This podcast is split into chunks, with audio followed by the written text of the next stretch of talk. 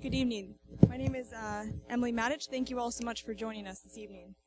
On behalf of the Catholic Information Center, it's my pleasure to introduce Father Bill Miscamble, a renowned scholar and author and beloved professor and priest at the University of Notre Dame.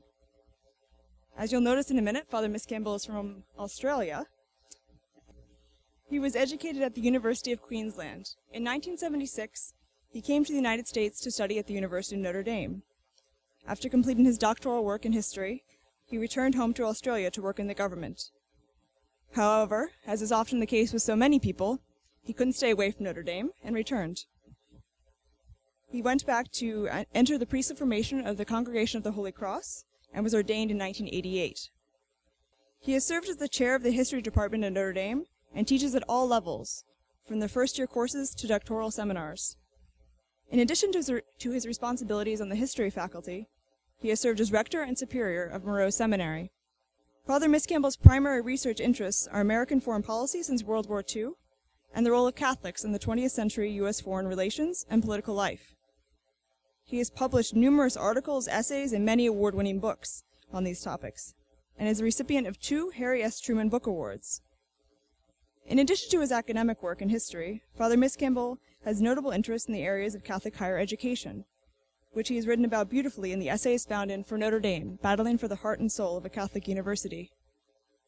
Father Miscamble explores the place of teaching and research in Catholic universities.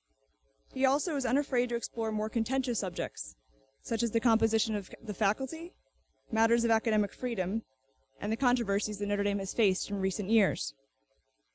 I myself first met Father Miscamble as an undergraduate at the University of Notre Dame. His remarkable sense of humor great scholarship, and deep love for Our Lady's University and her students is quite remarkable. It's such a joy to have him here with us in Washington tonight. Please help me to welcome Father Bill Miscamble.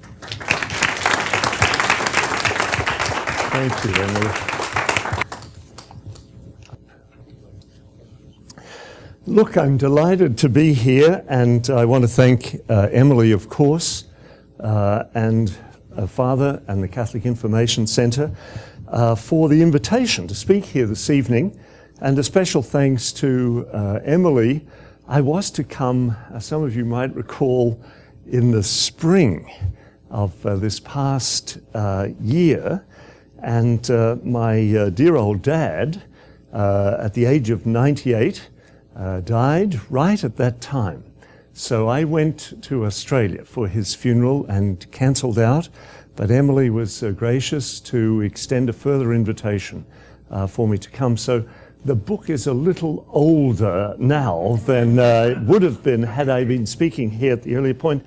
But I am maintaining it is holding up pretty well, pretty well, the themes addressed there. I want to thank all of you. It's uh, not the most uh, attractive of evenings uh, for coming as well. I hope what I might have to say is uh, of some interest. Uh, of course, some of you here, whom I have already met, have uh, a Notre Dame connection, some sort, uh, people who have uh, daughters who teach at Notre Dame. Uh, but I hope what I say might be of interest to folks, whether or not you have a specific Notre Dame connection or not. I want to maintain that the Notre Dame story is part of a larger story, or should I even say, sort of part of a larger struggle or battle about the future of Catholic higher education. And uh, there are broad lessons to be learned from the specific Notre Dame story. At least uh, that's what I hope that we might be able to explore uh, in the question time at uh, the end of uh, my talk which uh, I'm going to try and keep somewhere in the range of 40 to 45 minutes. I hope that, that is uh, what you've expected. If anyone begins leaving after 25, I'll, I'll rip to a quick conclusion. now, uh, I, of course, want to speak about Notre Dame. And uh, that's what I tried to do in this collection. As Emily mentioned, it's a, uh, a gathering together of pieces written over 20 years. It's a book that asks its readers to reflect upon the ongoing struggle to determine the university's sort of present mission and future course It's not written just to gather in one place series of past episodes. I hope it's a contribution to a present debate about the present and future of Notre Dame.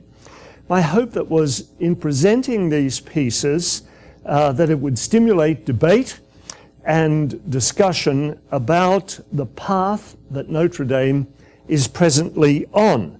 And it's written out of a conviction that the Catholic identity and mission of Notre Dame have suffered in the past two decades and that they are at some risk. But it's also founded on a firm belief that the course is not some sort of inexorable march to secularization.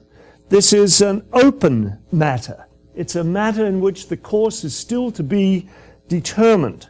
There's a struggle, dare I say, going on at Notre Dame, and I might add on other campuses, as to whether, there were, whether they will be meaningfully Catholic in the years ahead. And uh, I hope that my talk uh, tonight might, in some ways, encourage you to participate in that uh, uh, debate and discussion in ways I'm sure you already do, but perhaps above and beyond. Now, uh, before I complete these uh, preliminaries, I want to mention one point. My book is dedicated to the great bishop of Fort Wayne South Bend during much of the period in which I was writing these pieces, Bishop John D'Arcy, John Michael D'Arcy, who died just a few short years ago, and two folks who are seated right here, Bill and Mary Dempsey, my treasured friends.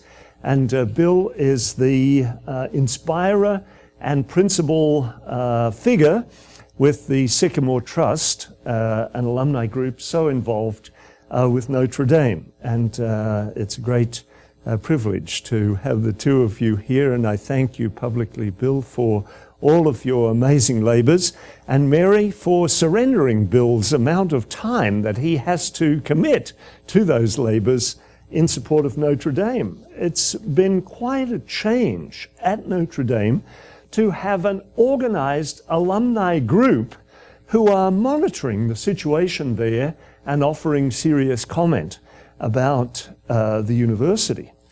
So uh, we hope that Bill will keep at it for many years to come, not putting any pressure on you or anything like that. Now, tonight I want to offer some uh, words in sort of four areas. Rather quickly, just a little focus on the promise of Catholic higher education as to why uh, we're so committed and fighting for what we are and then a, a sort of summary analysis as to what our contemporary situation is. What is the challenge that we confront? And then some general reflections on how we might respond to that challenge and the principal areas in which we need to respond. Uh, I think these would be applicable to all Catholic campuses, but uh, especially, of course, I'm working from my experience at Notre Dame. And then lastly, some discussion, evaluation of how things are at Notre Dame uh, pretty much right now and uh, addressing the role and contribution of a number of different constituencies at Notre Dame. So, uh, Emily, give me, uh, well, she's uh, just taken off with her camera. I was going to say, give me a sign when I'm hitting the 40 minute mark, is a rather ambitious thing. So, I, I do have something of a prepared text and uh, difficulty for many Australians. I'm sure not uh, Father whom I met earlier, but uh, some Australians, if they go off their prepared text, they're likely to go walkabout in the in the talk, and it could transform into twice the length of time. So uh, please excuse me for trying to sort of stay on target here. Now, Pope John Paul II's 1990 Apostolic Constitution, Ex Corde Ecclesiae, many of you would be familiar with it, of course, from the heart of the church envisaged that Catholic universities have an important contribution to make to the church's work. Very important, this integral connection to the church. The Constitution clarifies that all the basic activities of a Catholic university are connected with and in harmony with the evangelizing mission of the church. research, education meaning teaching, professional training, and the dialogue with culture. He goes on and gives details of all of those, all have their contribution to make. And Ex Corde Ecclesiae certainly evokes well the potential of Catholic universities in this broad domain. But there should be no illusions about the difficult challenge that lies before those institutions aiming to fulfill their promise to contribute constructively to the culture.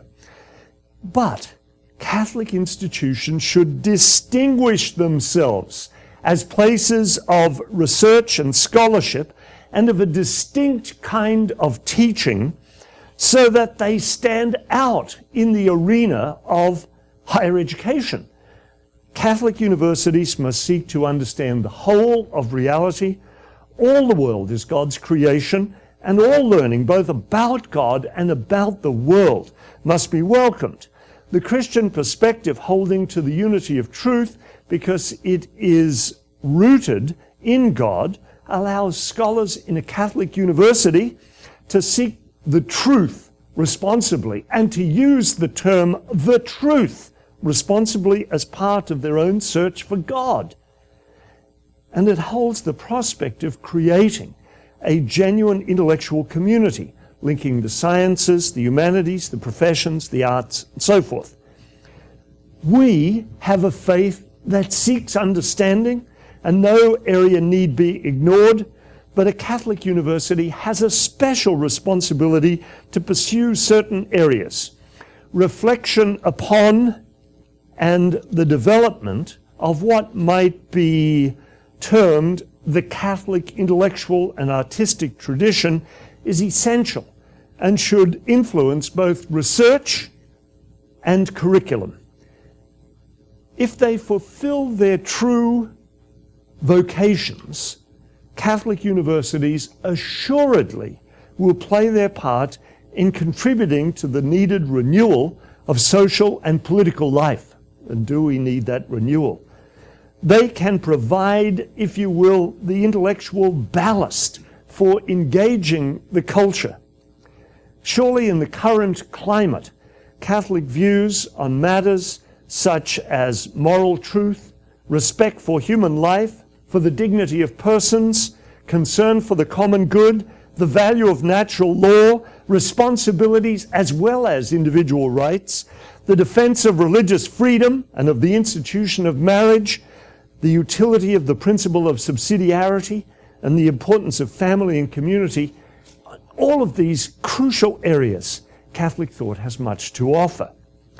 In addition to distinctive research, I want to assert that Catholic universities should manifest a different model of teaching and learning where both the intellectual and moral virtues are witnessed to and valued, where questions of ethics and character are not ignored.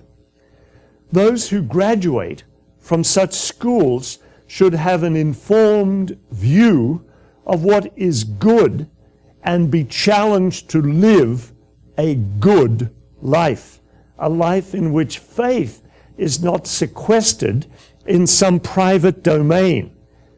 In a Catholic university, neither students nor faculty nor administrators should separate their religious beliefs from their lives as scientists, engineers, artists, lawyers, philosophers, whatever.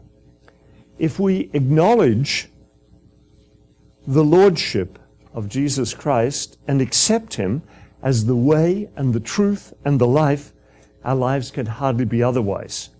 We should expect then Catholic institutions to be explicitly engaged in an effort to train a new generation of Catholic leaders for the professions, for society more generally, etc.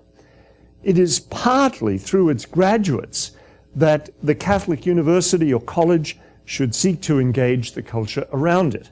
And uh, I'm proud of so many Notre Dame graduates who do engage the culture in this way. It's why it's so important that we never give up on fighting for our institution because there's so much potential for good that can be done by graduates of our schools. That's the promise. Now to the analysis of the contemporary situation. Quiet, calm expectation. I wish I could report to you that Catholic higher education in the United States is thriving and fulfilling its true promise, and that Notre Dame is the bulwark for the church's effort to engage the culture. But as many of you know, Catholic institutions in the United States provide examples not only of what to do, but also of what not to do. Now, I want to make it clear many good things still occur on Catholic campuses. Let's get that clear. But over the past quarter century or even longer, American Catholic colleges and universities have endured a very challenging period. They have not truly fulfilled, certainly the major ones, the mission laid forth in Ex Corde Ecclesiae.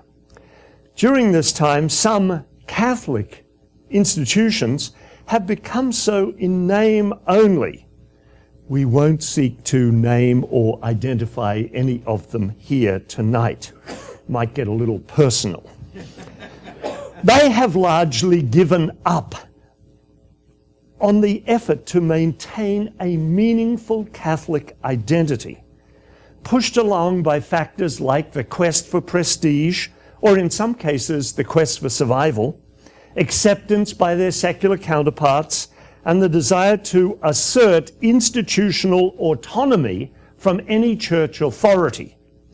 Sadly, from the perspective provided by the last quarter century, we can see that some schools simply adopted what the wonderful legal scholar Mary Ann Glendon has termed in a somewhat different context the way of the chameleon. The way of the chameleon.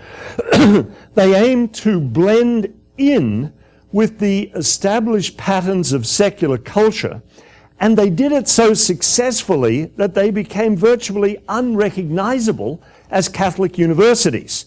They certainly lost any capacity to thoughtfully engage and to influence the culture. Sadly, this process is well advanced on certain campuses and sadly on certain Jesuit campuses, but not all.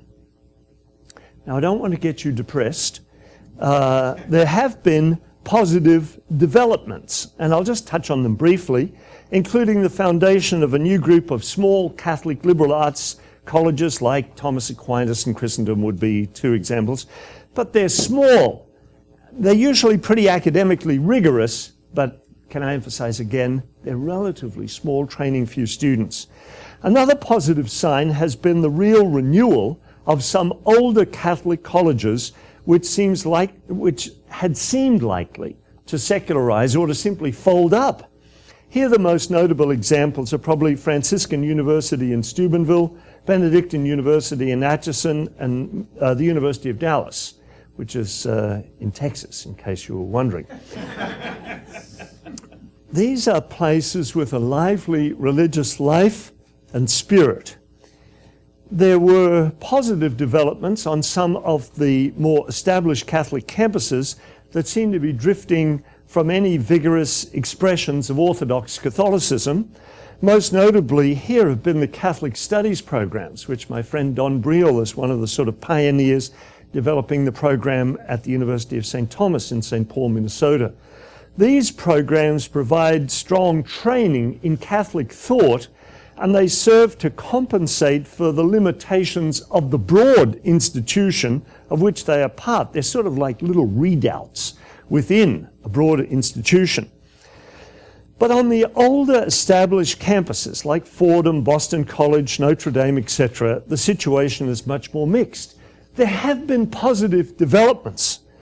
A real renewal in the theology department at Notre Dame under John Cavadini would be such a positive development that I could point to on the ND campus.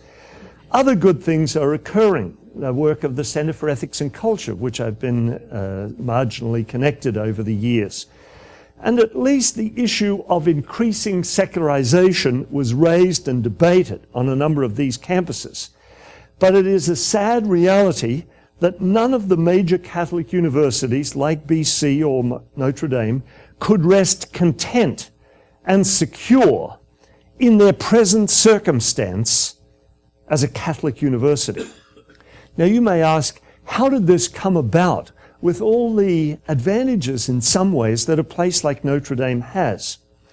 Let me offer here some historical trends identified by a philosopher colleague of mine at Notre Dame, Fred Freddoso. Brad would know him well. Fred offers them to explain the present situation at our school, but I think they have a broader applicability. Perhaps they might serve to sort of stimulate your own thinking. Here's a list, but please note, there's never ever any decision to forego Catholic identity and mission. It happens through a series of decisions that have a cumulative impact. This is very important to appreciate. And each decision, for the most part, seems sort of defensible, and what difference will it really make?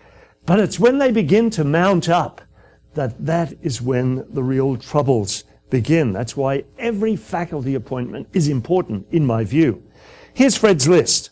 Speaking about Notre Dame, the university steadily intensifying an often frustrated aspiration to be regarded as a major player in the American educational scene. We want to mix it up with the Ivy Leagues. The concomitant segregation of faith from reason. If you want to mix it with those people, you can't appear too weird and be talking about faith and reason together. The deterioration of the core curriculum into a series of disjointed course distribution requirements, guided by no comprehensive conception of what an educated Catholic should know. Is very important. I should add that Notre Dame has just begun another curriculum review, and there's speculation about what will happen to the theology and philosophy uh, requirements at ND. Back to Fred's list. The easy transition from a faculty dominated by progressive Catholics which I would say was the case when I sort of arrived at Notre Dame in the 1970s into the 80s, to a faculty more and more dominated by people ignorant of the intellectual ramifications of the Catholic faith. The concomitant marginalization of faculty who professed allegiance to or even admiration for the present day successors of the apostles most folks didn't have a high regard for Bishop D'Arcy at Notre Dame. I think Fred could be referring to me there. The marginalization, yes, it's okay, let me add, being on the margins. Um, a succession of high level administrators lacking in a philosophical vision of Catholic higher education and intent on diffusing through the university a pragmatic mentality at once both bureaucratic and corporate.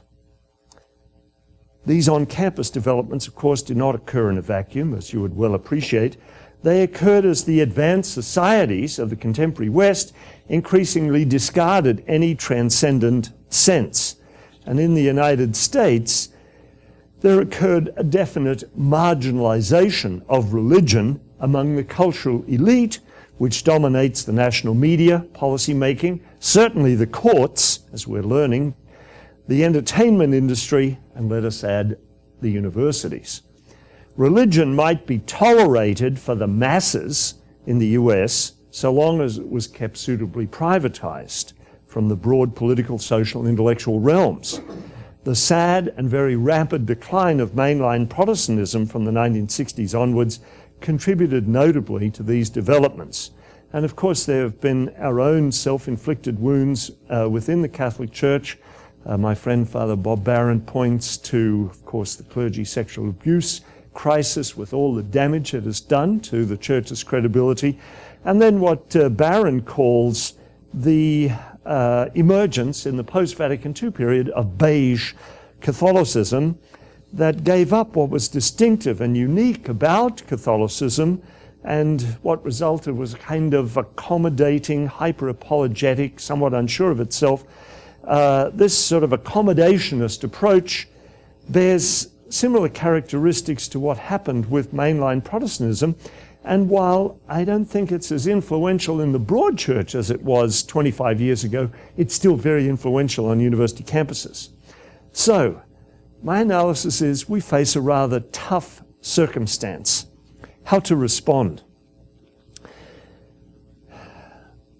In our times, institutions that are not attentive to their Catholic mission will surrender whatever remains of it, and they will become nominally Catholic at best.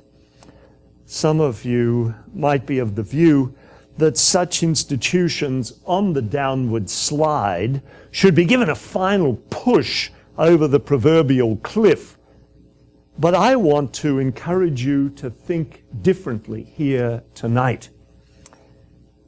To see that educational institutions are crucial vehicles in the shaping of the culture, and we should never withdraw from them nor give up without some real fight. This goes for every Catholic institution.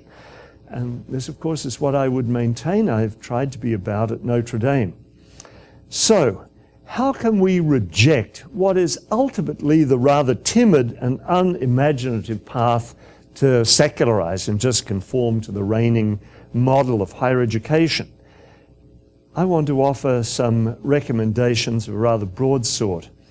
It's by no means a comprehensive list, but without attention to these following four major areas, things assuredly will fall apart. Clear articulation of mission, composition of the faculty, the who teaches area, curriculum, the what is taught area, and finally student life. Quickly to mission. Only when the mission has been successfully embodied in its central components will the identity of a Catholic university be firmly established.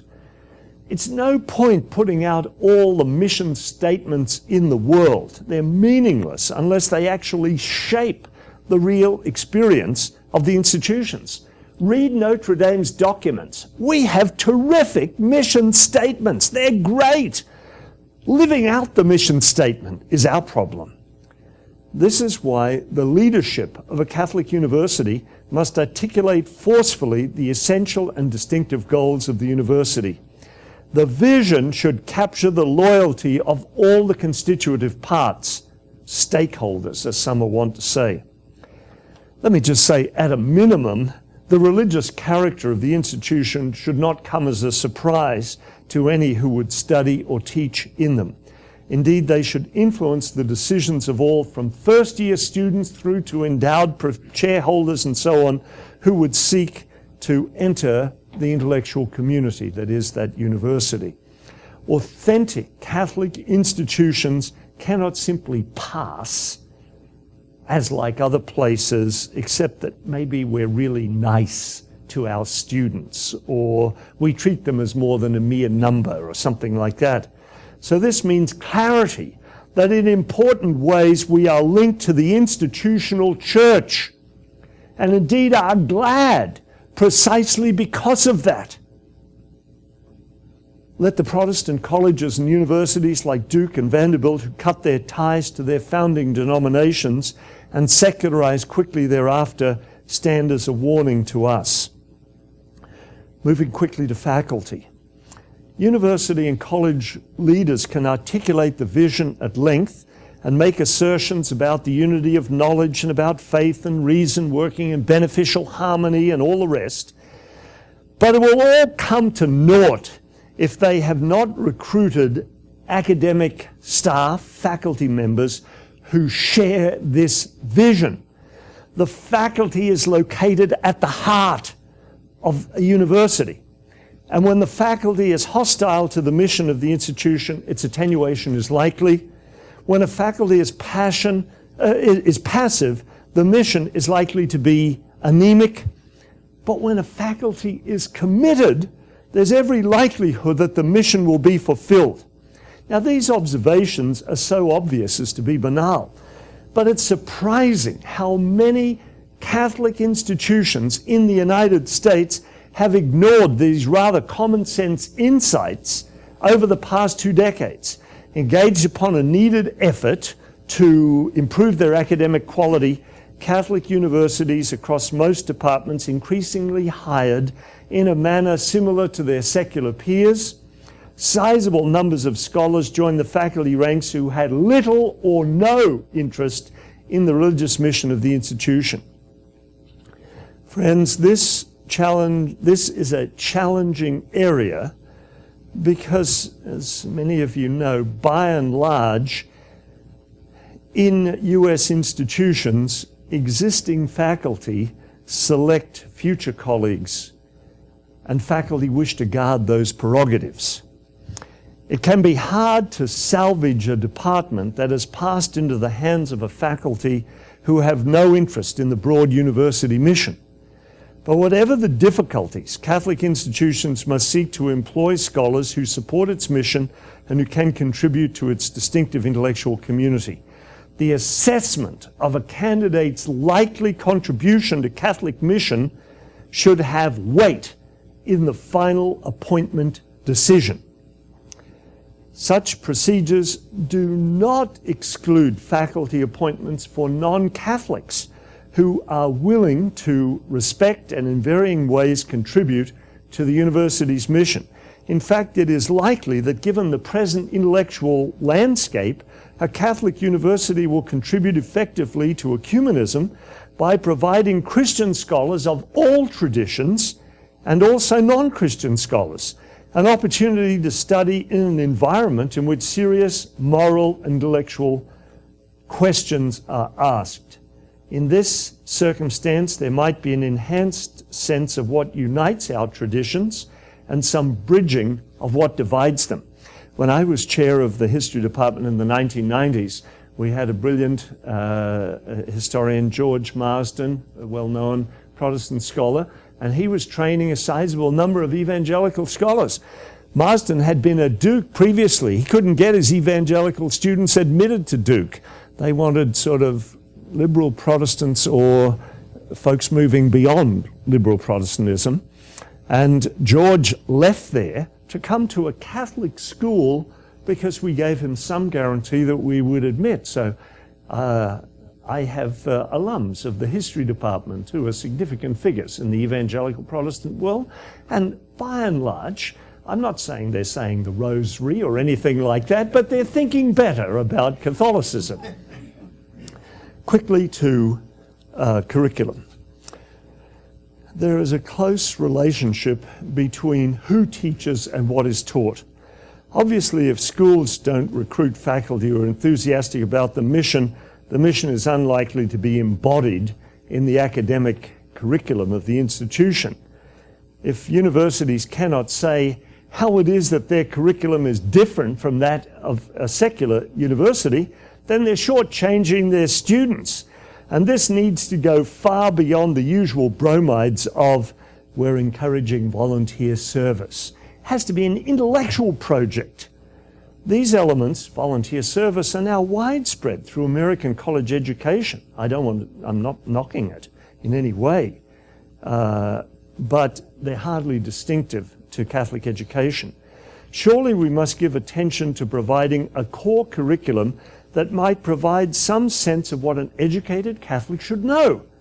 We do students in Catholic institutions a disservice if the big questions about vocation, about meaning, about the common good are not raised in a challenging way.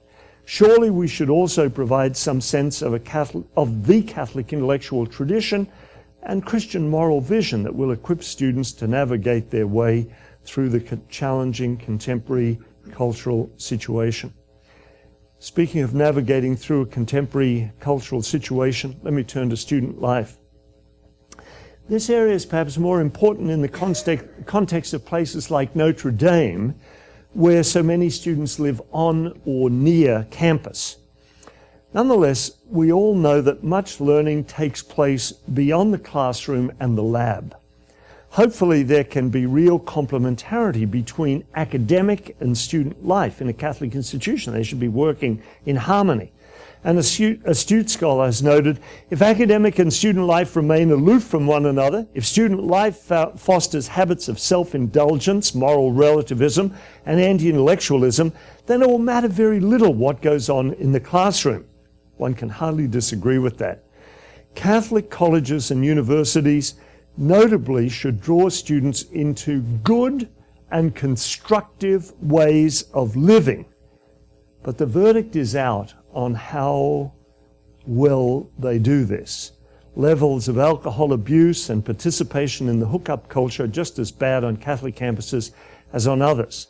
Nonetheless, Catholic campuses can provide a vibrant liturgical life, such associated activities as retreats, scripture study groups, sacramental preparation, various faith based service programs, including, of course, pro life efforts to address uh, the broad education of students for, dare we say, life living. Well, I want to turn now to uh, a sort of final area focusing very much on Notre Dame. I would argue that our school, my school, Notre Dame, has substantial work to do in all four of those areas that I've just outlined in a more general way mission, faculty, curriculum, student life. And perhaps we can explore that more in discussion. Indeed, Notre Dame has crucial decisions to make if it is to develop into a truly great and authentic Catholic University. I have argued in the conclusion to this book that this will not be an easy task. The temptations to conform are notable, to conform to the secular model, and the perceived costs of not accommodating to the dominant secular educational model can seem significant. I put a series of questions in the conclusion. Let me just mention some of them. They'll give you a sense of the challenges Notre Dame confronts. Will Notre Dame resist worshipping before the golden calf of the US News and World Report rankings with all that implies? Will it adopt as an operating strategy an anxious me tooism which makes it susceptible to the prevailing and often shallow fads that beset American colleges and universities? Will it seek to appease the forces in American society that aim to diminish and limit the role of the Catholic Church and the significance of its contribution in the public square and to intellectual life? Will it disguise itself as a genuine Catholic university by maintaining the elements of the Catholic neighborhood. This is an image given by Fred Freddoso. The Catholic neighborhood is residential life, campus ministry, etc., etc., Mary on the Dome, the Basilica, masses going on in the dorms. That's the neighborhood, while allowing the crucial Catholic school, that is the academic heart of the university, to deteriorate and to disappear. Many folks who visit Notre Dame say, What's your problem? Look at this religiosity that's all around the place.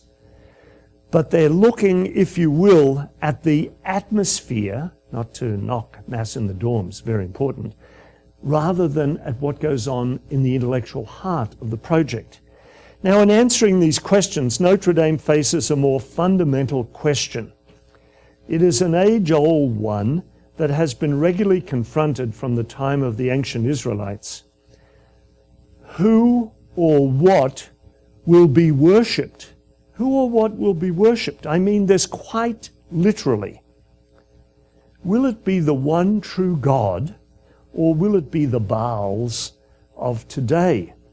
False gods and empty idols are all about. Now, let me say, let me say, some of you may know I'm an opponent of the stadium expansion project known as the Crossroads project. And so far as I know, there are no plans at the moment to replace Our Lady atop the dome with a golden calf on top of the Crossroads project. Nonetheless, nonetheless, when one spends $450 million to get premium seating for the stadium, perhaps that golden calf concoction is being stirred. The waste and excessive spending involved in the project is for me a source of great concern. We have money. Do we have to demonstrate it in this gross way? The false gods exert a powerful attraction to the unwary and to those who fail to appreciate what really matters.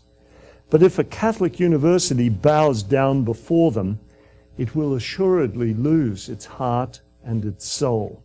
It will lose its core identity, regardless of what Potemkin structures are erected and maintained to hide that loss.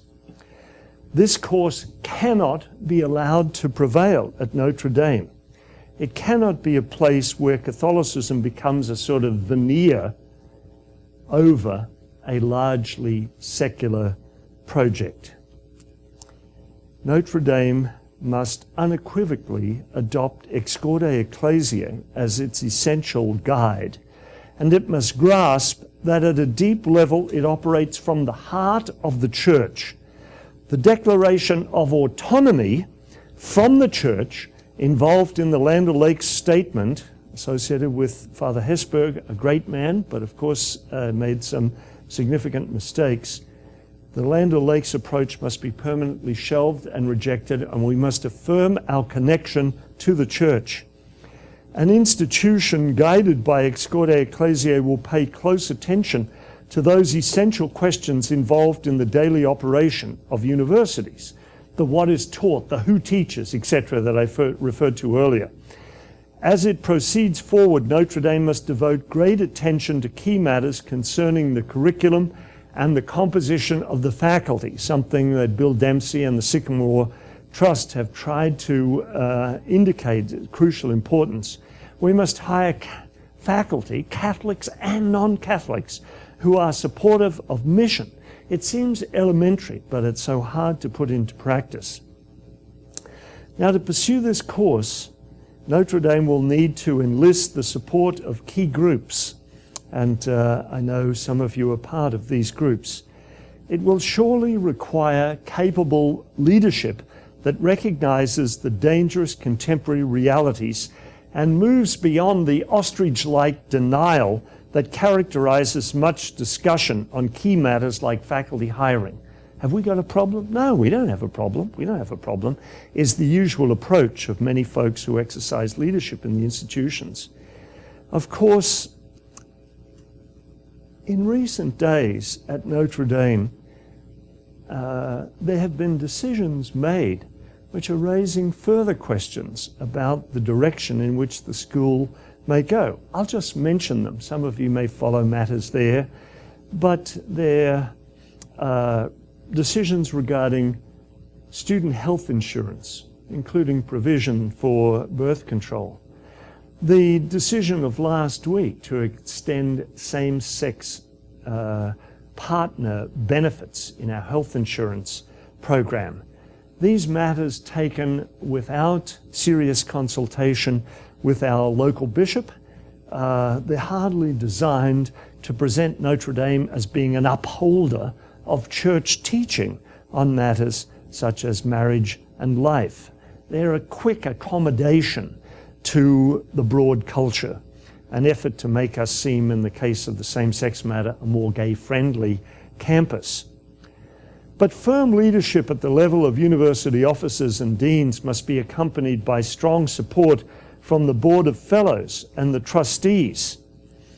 The fellows at Notre Dame, six laypersons and six Holy Cross priests, bear fiduciary responsibility for the Catholicity of the university.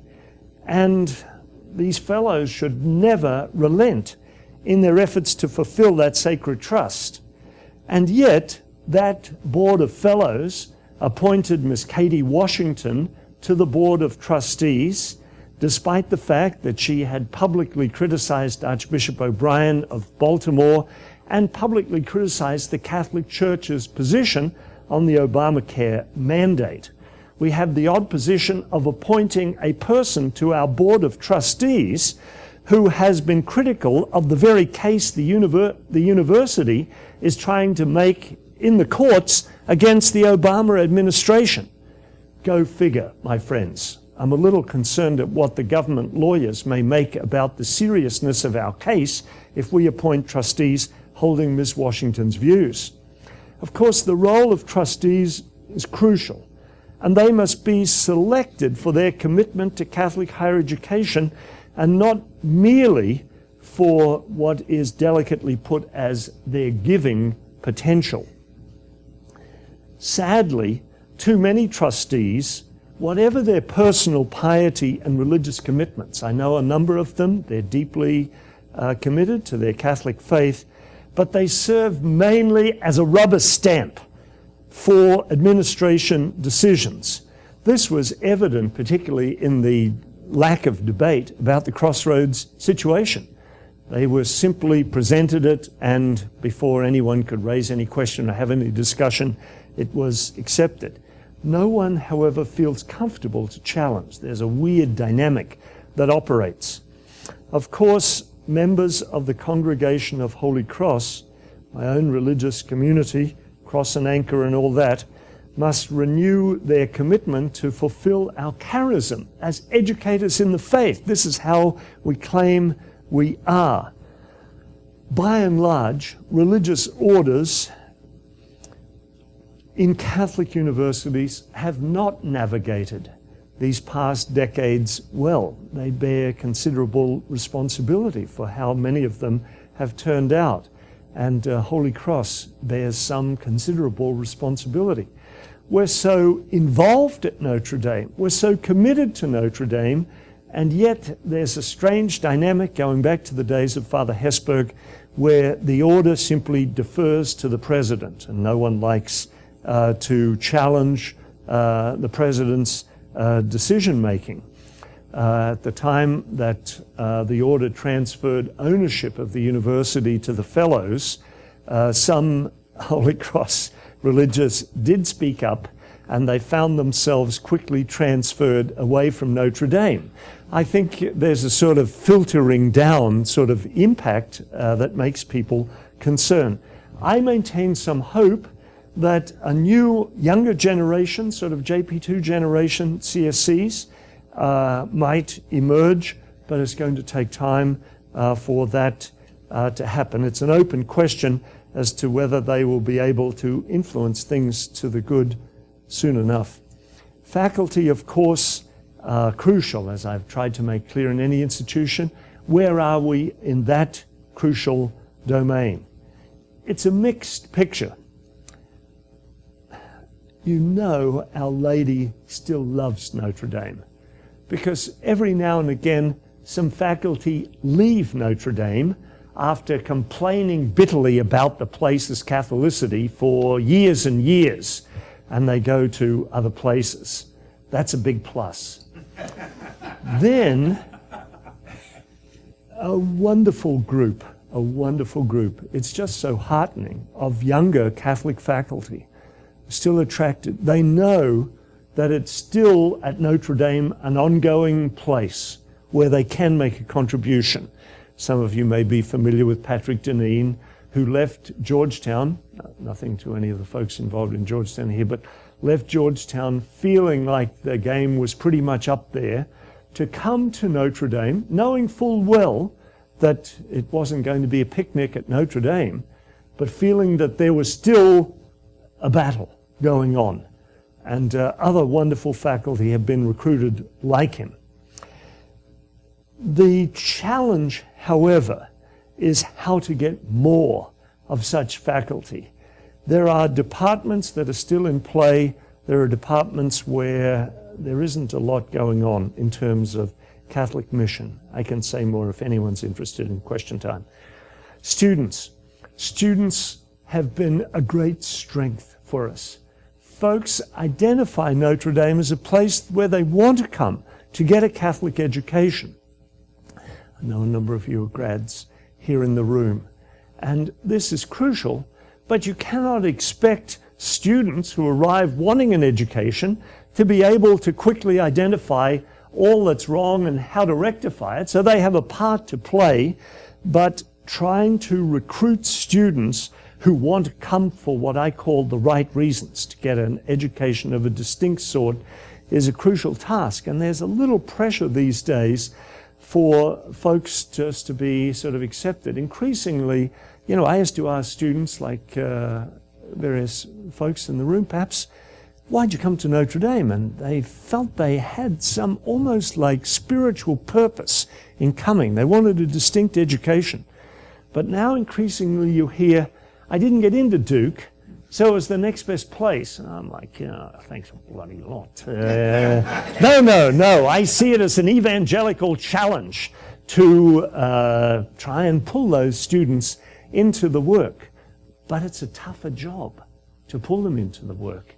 And many of them are sometimes quite resentful uh, about the place being a Catholic place. I don't know what they expected, but uh, some of those manifestations of the neighborhood, like meat not being served in the dining halls on Fridays during Lent, uh, can be expected to excite uh, some folks on occasion. Um, anyway, here I want to come to a final, and then I'll quickly, I promise, wrap things up. Alumni. At most American universities, alumni play a limited role beyond serving as a source of financial support and attendance at athletic events. Now, Notre Dame is somewhat different. G'day to you. The alumni matter there, and their love for their alma mater uh, is reflected in their continuing engagement with the university. This is another great strength that Notre Dame has. People care about the place, they're committed to the place. But it's hard for alumni to focus. People have lives after all. They can't be focused on Notre Dame day in, day out for crying out loud well, there are some people who are focused on Notre Dame football day in, day out, but uh, that's, a, that's a special ND Nation category, all of its own. I uh, admit to occasionally checking out the website myself. Um, anyway, we were robbed last Saturday night. Let me just get that out on the table. What a disgraceful decision by those referees.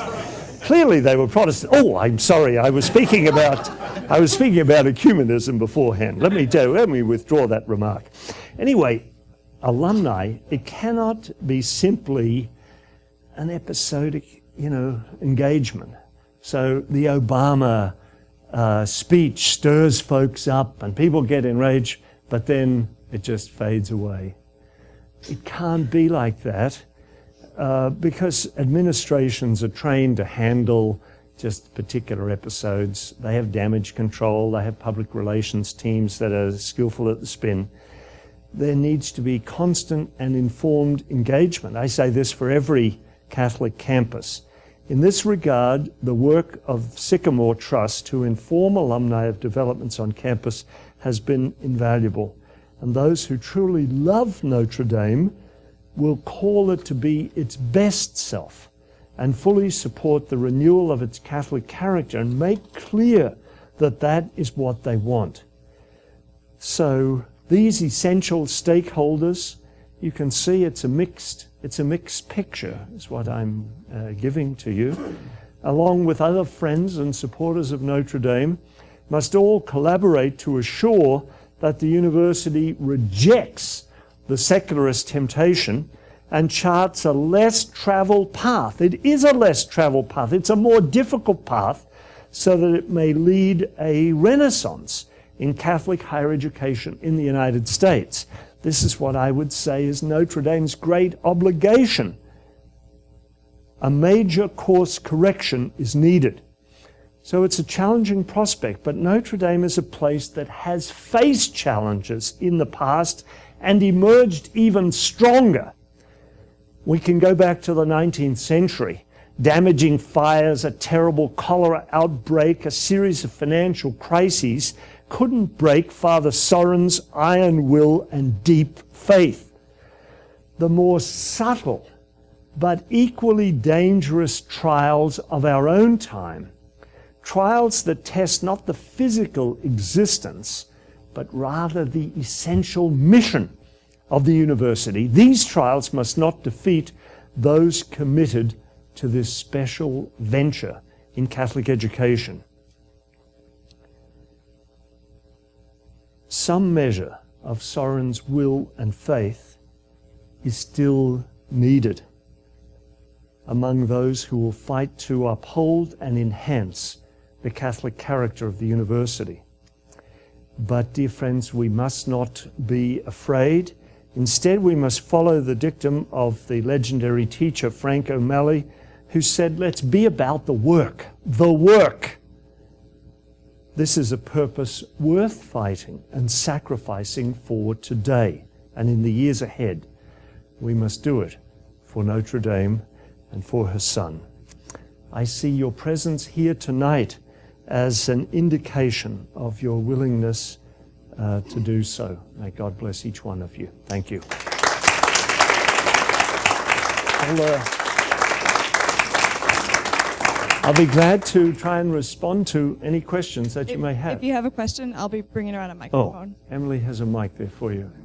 Yeah. If this is, if this is frivolous, just say so and don't answer. Yeah. But if uh, J.R.R. Tolkien were to visit campus of Notre Dame today and spend a week or two there, who would be, what would be some parallels between the two subjects and his book? Look, that's not frivolous. I know your dear daughter teaches a class on Tolkien, so I'm going to be frivolous in my response and say you should ask her that question. So, uh, well, I, I think one of the things he would say is sometimes huge responsibilities are entrusted to folks who you wouldn't have originally picked to carry out certain duties. And uh, that uh, if you were analyzing Notre Dame, uh, you would say, gee, certain forces seem to be winning, uh, and you can sometimes get a little discouraged. Uh, I like to uh, just take a look at the Lord of the Rings movies when I do get a little discouraged because it's a kind of um, encouragement to keep at the task that has been assigned to you. I sometimes have given to quoting Frodo and Sam, continuing on on the mission, even when the odds seem against them. And, uh, you know, this is overplaying my own limited role at Notre Dame, but uh, some folks get a little discouraged. Like some of my colleagues say, ah, it's all done for. It's just going to progressively go down. Apologies to the Georgetown grads here, but you know, a sort of Georgetownization path. Um, but I don't concede that for a moment.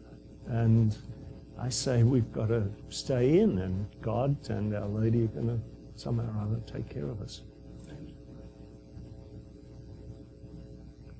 Yes. Yeah.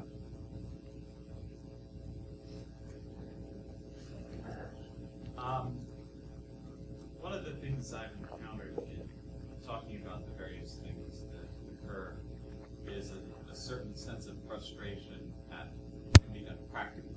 And I think you and other times where I've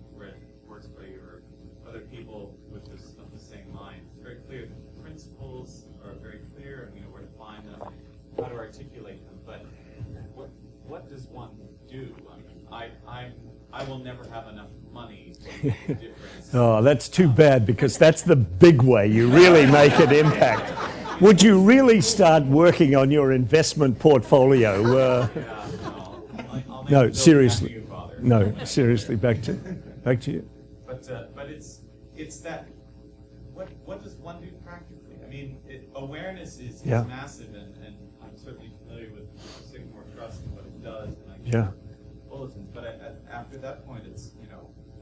My, letter is gonna be in a pile that may never get across anyone important's desks. The Board of Fellows, what do they do, you know? Yeah. There, I think, because of the layers of the administration, it's very, what, what do you do practically? Yeah, I, I don't want you to as quickly dismiss your expressing your views to the administration. I know everyone can think, oh, my letter, what is one letter going to do? But I'm telling you, if they start to get a series of letters about matters, it registers.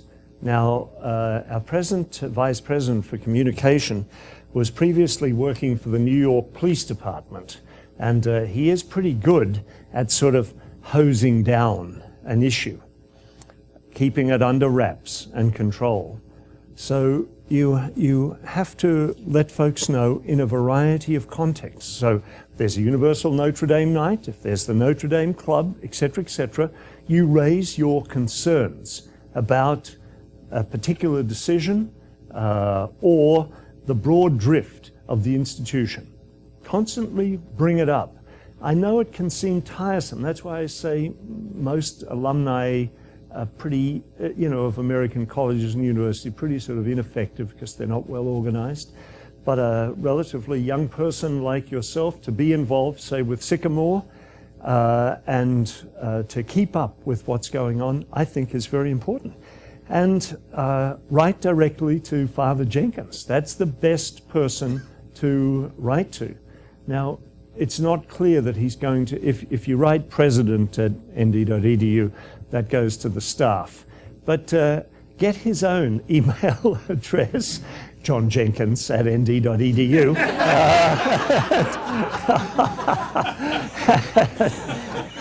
right, and uh, the, he, uh, he usually cuts and pastes from the, from the staff, but you know, that goes to him uh, directly. And I think it has an impact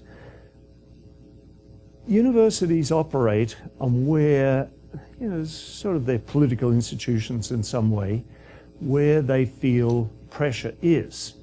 And uh, I think some folks at Notre Dame say, say, if we were to defend and uphold traditional marriage at Notre Dame, it will make us seem a little sort of too orthodoxy, too out of the mainstream. So that's why the quick decision on the extension of benefits. Uh, and most folks see that and you sort of say, oh, what can you do?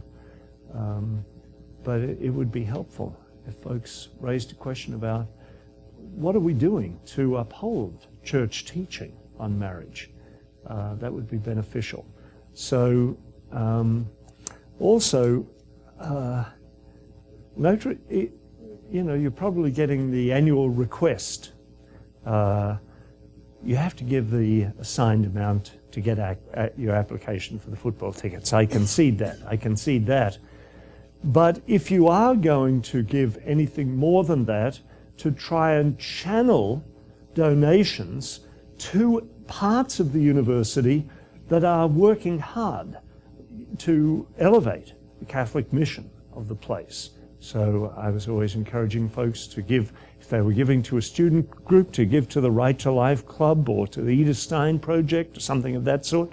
Or if they're giving to uh, something like the Center for Ethics and Culture and so on, that are uh, sort of uh, places within the institution that are really boosting. So they would be a couple making your voice heard even though you think it's not going to be listened to and not giving up. You know, just when you get the standard letter back, Thank you for sharing your views. We will take them into account uh, into the circular file.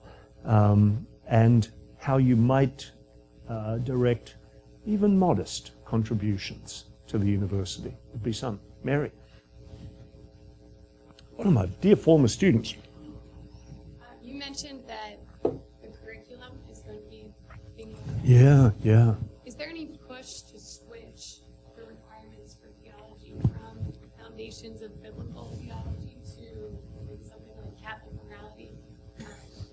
seems a little bit more applicable to a college student's life. Yeah, that's a. I have not heard of a specific move in that regard.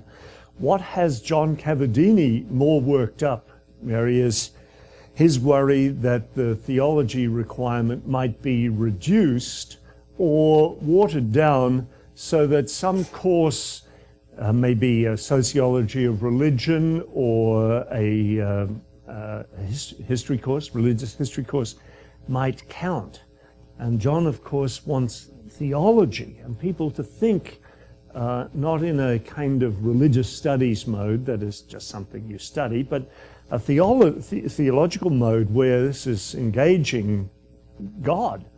Uh, but uh, I, I have, you know, long felt that it would be beneficial to us to have a, a slight rethink of the foundations because it depends so much who teaches that class, how much people get from it.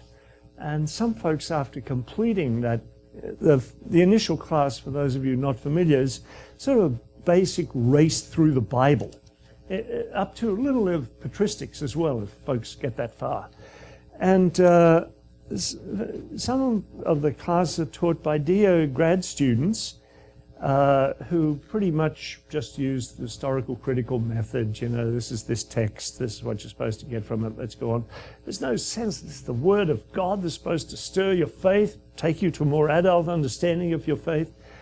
Uh, so sometimes can finish that course and almost be resentful that they've had to take it. They're not enriched. Um, now, that experience might, of course, occur for some folks who have to take a course in Catholic morality as well, but uh, I'd be prepared to risk it. Uh, perhaps you should add a course in Catholic morality. Why don't you write a letter to Father Jenkins and suggest it, Mary?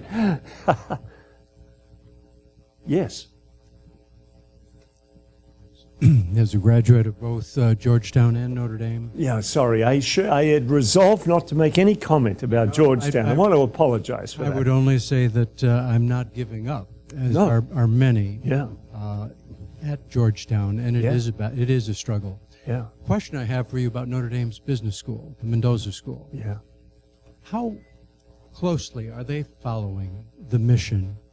Obviously, they've been able to achieve extraordinary heights as far as U.S. News and World reports, uh, unprecedented number of times, and especially focusing on core ethics in every one of their courses and throughout their faculty.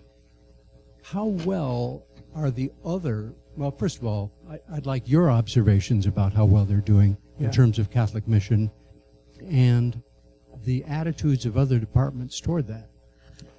Yes, uh, you might be uh, aware that there's um, a huge pressure on the Mendoza College of Business because of the US News ranking and also because of parental concerns about will students get jobs at the end of their undergraduate. Uh, numbers have been going there such that for the first time there's going to be a cap on the number of students who can go to Mendoza. Uh, so there are all kinds of pressures on Mendoza just number wise. But Carolyn Woo, the previous dean, did a reasonable job and she took very seriously Catholic mission, but tried to infuse this uh, Christian ethical dimension through the school. It was supposed to be taught both in an ethics class and, you know, in various other classes. Um, this probably plays to, to sort of mixed reviews how effectively it's taught outside of the ethics class. If you're teaching uh, certain classes, uh, I don't think they're stopping and saying, now what does Catholic social teaching have to say to us about this? Nonetheless, I, I feel better about uh, Mendoza College of Business than I do about the College of Arts and Letters. The number of Catholic faculty is certainly a majority, and there are a, a lot of wonderful folk. You know, they're sort of uh, uh, just in their personal lives models for their students. So, uh, you know, room for uh, improvement, no doubt, but that uh, program uh, is, you know, has some strengths. I would say that that U.S. News and World Report ranking is something of a mixed blessing because students see number one ranked business school, and that's a basis that increasing numbers of students are selecting Notre Dame for that purpose, as opposed to Catholic University, get a broader Catholic education. And you have a number of students who come wanting their business education and not wanting to be bothered with the theology requirement and philosophy requirements and so on. They, they want to hit investment banking as soon as they can. Um, so it's a slightly rambling uh, response, but uh, the college is trying to do something to indicate that it's you know part of a Catholic university. But of course, the business guys say, "Hey, our students are taking all those humanities classes. That's supposed to be helping them as well, uh, as indeed it is supposed to be helping them." So, uh, what, what's your own take on on this matter? You were going to go on and say a bit more about it. I actually hold it up as a, I hold it up as a beacon for many people at uh, Georgetown get tired of hearing me talk about Yeah. Notre Dame. Yeah. Uh, and uh, I thought it was a very positive. In fact, I thought the the ethics Yeah. emphasis was, in fact, a part of many of the classes. Yes, well, that's the hope. It's supposed to be part of every class. And it was think the thinking that that was also part of the a significant new component in the evaluation of why they continue to be on top Oh. of the U.S. News and World Report. Absolutely, absolutely. But I think, uh, you know, their marker as against other places, although even now many places are trying, having seen that Notre Dame benefited from the ethics through the curriculum approach, they're attempting to replicate it. Uh, but uh, we're still maintaining this, this rating. We have the basis of the ethics. I mean, that, that's. That's exactly it, you yeah. do ethics necessarily. Absolutely. Ethics for ethics is, is a wonderful thing. Yeah. But, but Yeah. we have the truth. Peter Singer is teaching ethics up at uh, Princeton. That's Makes right. you a little worried about ethics, doesn't it? Uh, was going with that. yeah, yeah. Yes. Oh, sorry, to this lady first, and then we'll come, come back to this man. Uh, Father, I have a crass. All right, I, I have a crass marketing question. Okay. Um, Some of those colleges you mentioned that are faithfully Catholic Yeah. were founded specifically because Notre Dame fell off the, the pedestal. Yes. Now, Well, uh, you know, Thomas Aquinas was founded by people who had PhDs from Notre Dame. right, and and and uh, Christendom College was founded by people who said very very plainly, we're doing this because there is no longer Catholic higher education in the United States. So, suppose Notre Dame does become Catholic. Yeah. Can those institutions coexist? Is Oh. there a big enough market? Abs- Is there is, is there even a big enough market in the United States for a big university like Notre Dame to sustain itself with students who want a thoroughly Catholic education? Uh, look, I, I don't want to qu- just quickly reassure you, yes, you know, that there, there is, because there is a kind of pressure at work. I see it in many uh, middle, upper middle class uh, Catholic families, the value they put on the Catholic education. Uh, I saw it with a family I know well from Boston. Their son got into Notre Dame and he got into Princeton. And they reassured themselves hey, Robbie George is at Princeton, there's a lovely Catholic uh, center at Princeton, he'll be fine. Off he went to Princeton. That said, that said, uh, so, you know, there are tensions, but Notre Dame gets 20,000 applicants for 2,000 spots. Uh, we feel good the more people we reject. That helps you. That helps you in the US News and World Rankings. That shows how select a school you are. But it also says to me that's a heck of a lot of students who are at least somewhat interested in what Notre Dame is offering. Now, maybe many of those don't know too much about Catholic higher education, but as long as there's a Catholic elementary and secondary school system, and as long as there are committed Catholic parents willing to pay the significant, the significant tuition involved, I have no doubt that the numbers will come. For the most part, the newer schools, like uh, I've, I've visited Thomas Aquinas, I'm an admirer of the kind of education provided there, but it's very much the seminar style. They don't want to get much bigger than five or six hundred students. They're, they're at peace with that. They want to get, you know, be better, sort of, but not necessarily more numerous.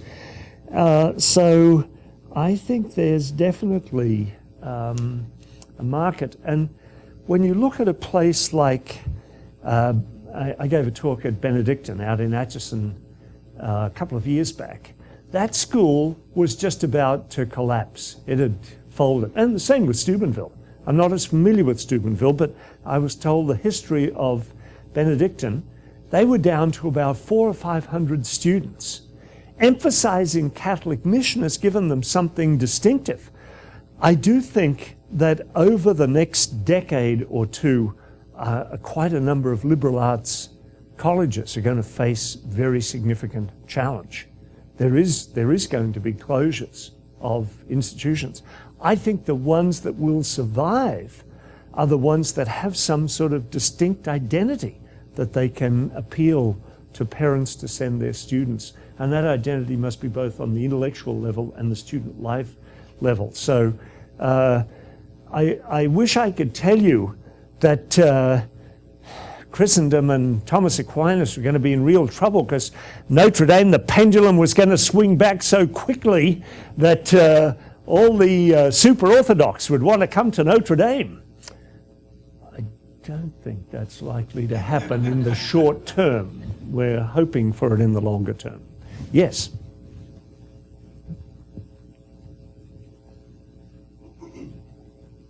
Um, just by way of background, I worked for Patrick Deneen at Georgetown and also spent a year at TAC. But oh yeah, um, I wonder if we could put this conversation in the context of the new evangelization. Yeah.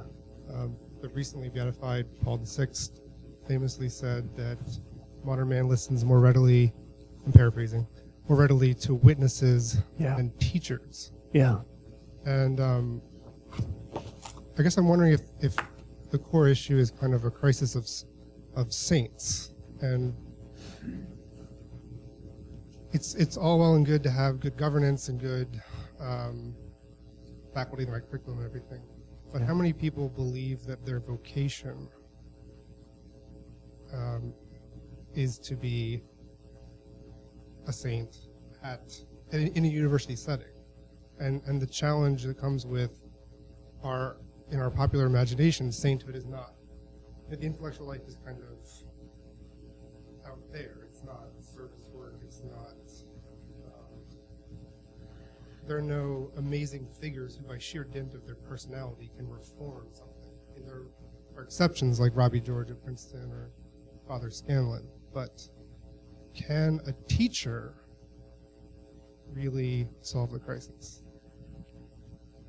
Uh, I wouldn't say that any one person, but a group of folks definitely, definitely can uh, make a substantial difference. I, I would say it's evident in the contribution that Patrick has already made at Notre Dame during his time there and the influence he is having on students and what they will do with their lives and so forth.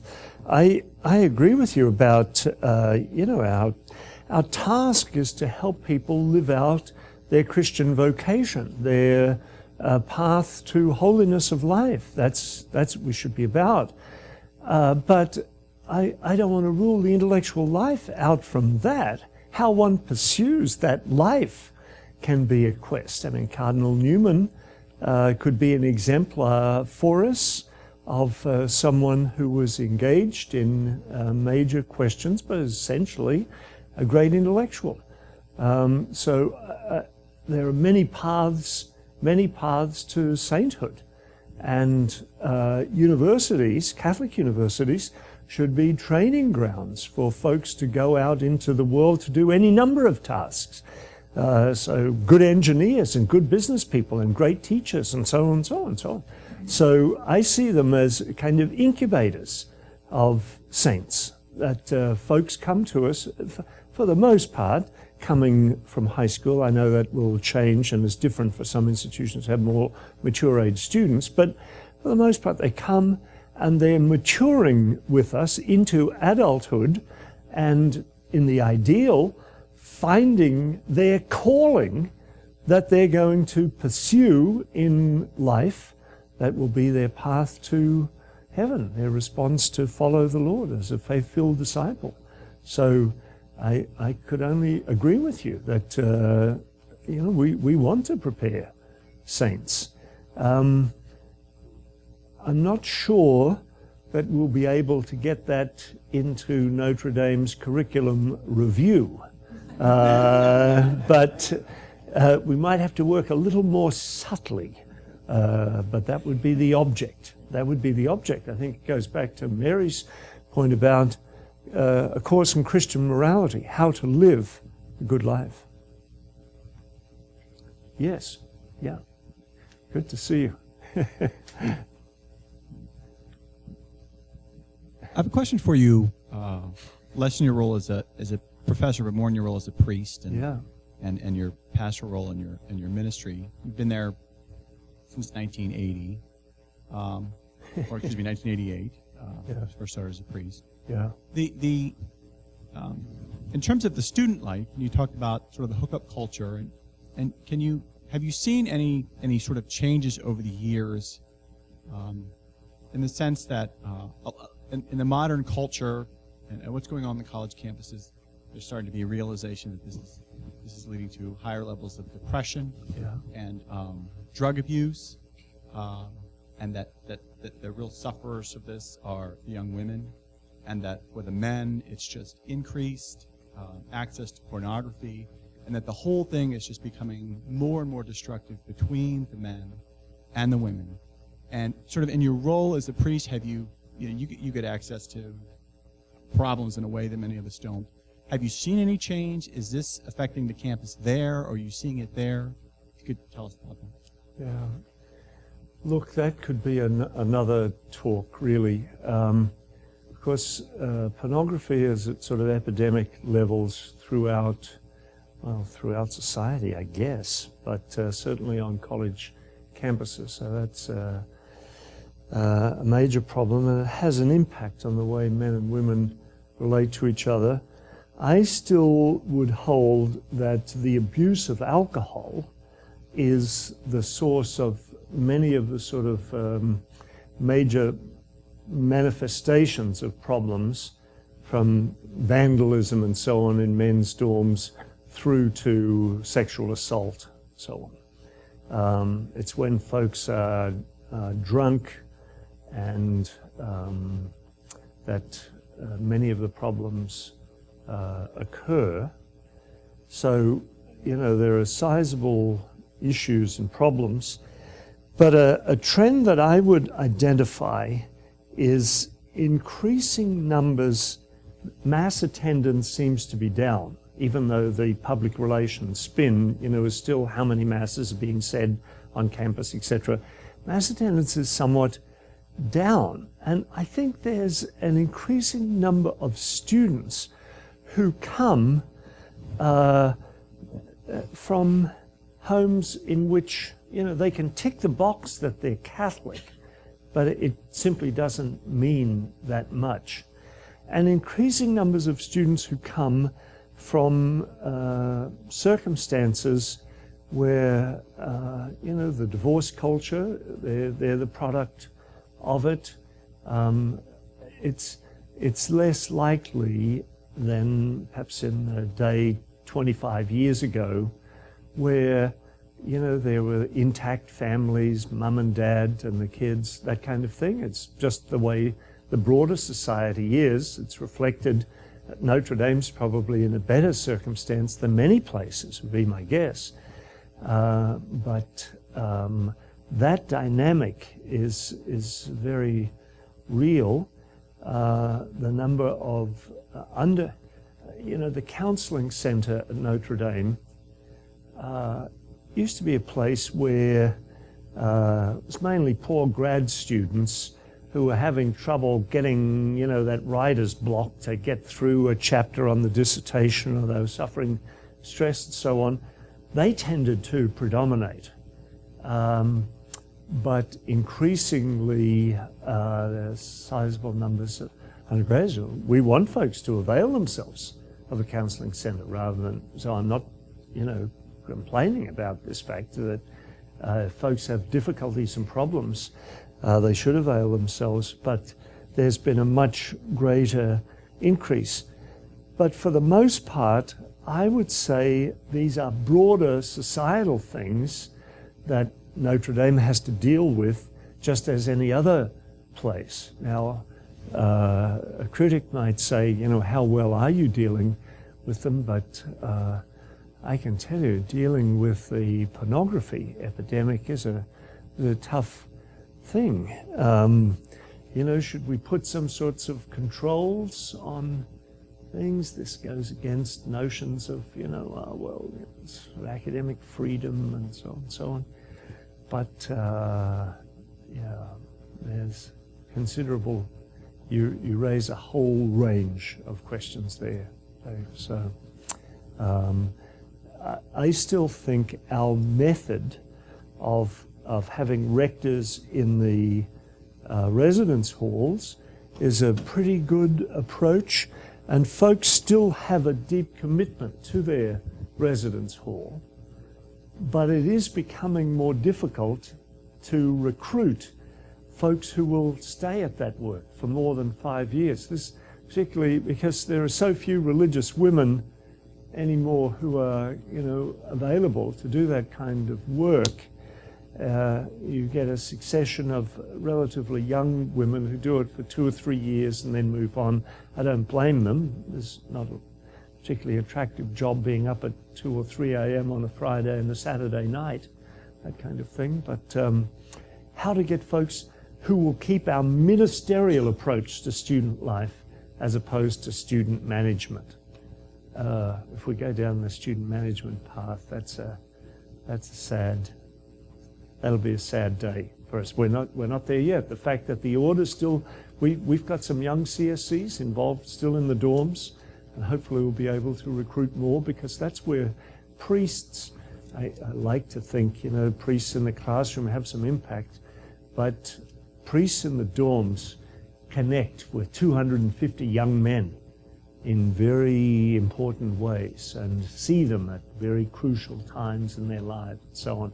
So I hope we can sustain that effort to address some of those things that you raise.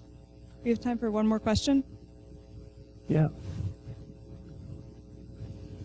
Oh, sorry. With Catholic News Agency. Um, yeah, speak up a little, Sport. Sure. Uh, with Catholic News Agency. Yeah. You had mentioned the amount of money that was being spent on the Crossroads project. Yeah. 100 million. Yeah. Um, what do you believe that that money, as a truly Catholic university, how Notre Dame could better spend that money? Yeah. Well, I've, I've uh, I'll be glad to send you a couple of pieces that I've written uh, on the matter, trying to trying to address this. For a start, uh, I think we uh, are probably overbuilding.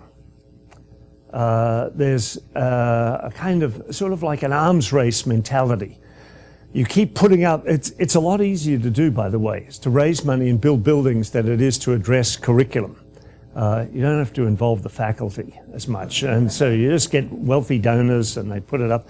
Or in the case of Crossroads, of course, they uh, have a business model where they're going to sell the premium seating, of course. That seems to be the driver behind this project. I find that unseemly that a Catholic school is building this premium seating, you know, where the uh, white coated waiters are going to serve champagne and cucumber sandwiches to the, uh, to the patricians up above, while all the poor plebs down in the uh, 80,000 seat stadium, uh, you know, will just have to go with their regular old hot dog.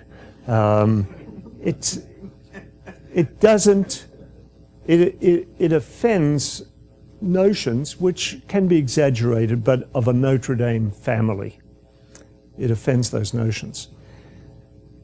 For what we get from Crossroads, uh, student center, an academic space for uh, anthropology and psychology, um, a building for sacred music. Someone had a sense of humor sticking sacred music at the south end of a football stadium.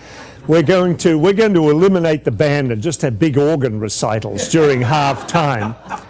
But uh, for those buildings, for those buildings, they could be constructed for significantly less cost, significantly less cost.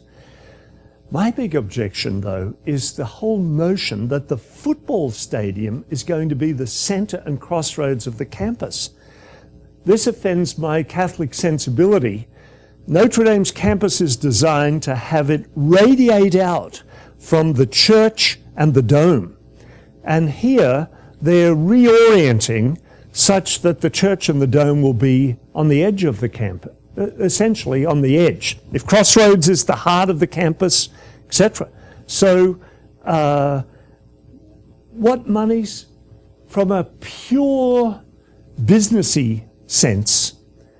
Uh, this is the argument they're making, of course. Crossroads will sell, you know, to you. It's slightly unseemly, but if uh, if anyone is a devoted football fan, if you have a million dollars to make a capital gift and a hundred thousand dollars a year, you can get eight tickets and as much champagne as you want to drink for season tickets. $100,000 a year and a million bucks for a capital gift.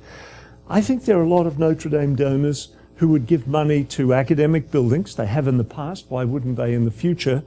Who could construct the same academic and social space for half the cost and without reorienting the whole design of the campus. Uh, those monies could be spent in far better ways. And we should be, particularly in the age of Pope Francis and simplicity, etc., we perhaps should be modeling that rather than this uh, sort of excessive. I, I, find the buildings particularly ugly as well, so that's another complaint. Uh, is it coming across that I don't like the Crossroads project? Uh, yeah, yeah. Could I get that out on the table?